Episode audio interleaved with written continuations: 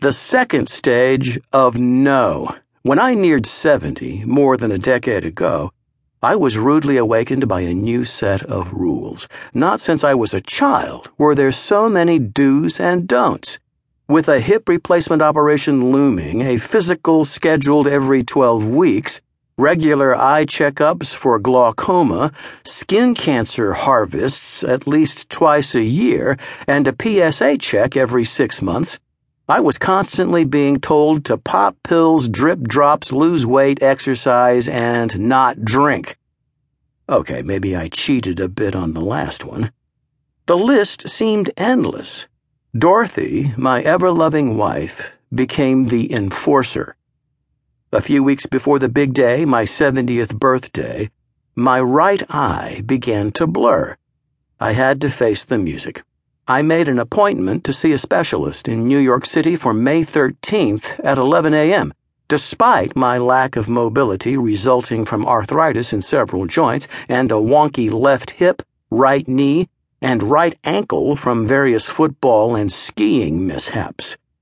Walking was and is not a pretty sight for me most days.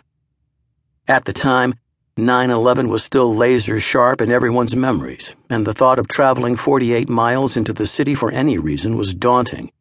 All my working life, more than four and a half decades, had been spent commuting to Wall Street before sunrise on the Long Island Railroad. Now retired, I viewed the trek as a necessary but giant imposition. Excuses for putting off my eye checkup were easy. Procrastination, the order du jour. When the dreaded day arrived, Dorothy dropped me off to catch the jitney into the city and reminded me to behave, keep my eye, the good one, on the time, and come right home after the appointment, as we had a dinner date that night. The traffic was light and there was no stress other than my nagging need to hit the men's room. My plumbing had been slightly rearranged during a successful prostate removal at Sloan Kettering so anything over an hour usually became agonizing. Finally, the jitney deposited me at 2nd Avenue and 79th Street, three doors from the doctor's office. I checked my watch, much more aware of the time than I had ever been before I retired, despite the fact that now I had no real place to go. Time elapsed one hour and 15 minutes. Preliminary screening and testing completed, I was ushered into an examination room. Moments later, the doctor appeared, reviewed the test data, and proceeded with the exam. I looked down at my watch. One hour, 30 minutes since departure. Not bad.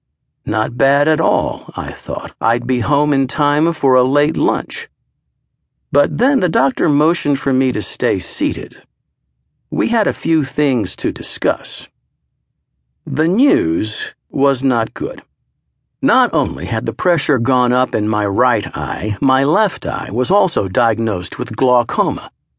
Our discussion was followed by a gentle but firm lecture on follow up discipline. It had been over a year since my last appointment. I left kicking myself. Although the condition could be treated, I had taken an unnecessary risk by delaying my appointment, and the disease could still compromise my eyesight if I wasn't more careful. I was shaken by the news.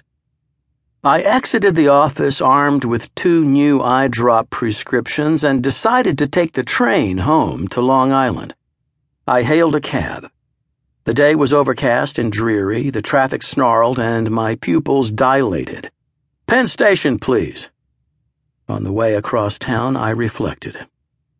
In a few days, I'd be 70.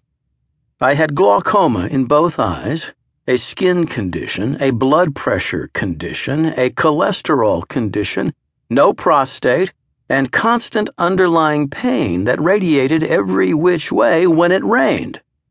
Just then, it started to rain.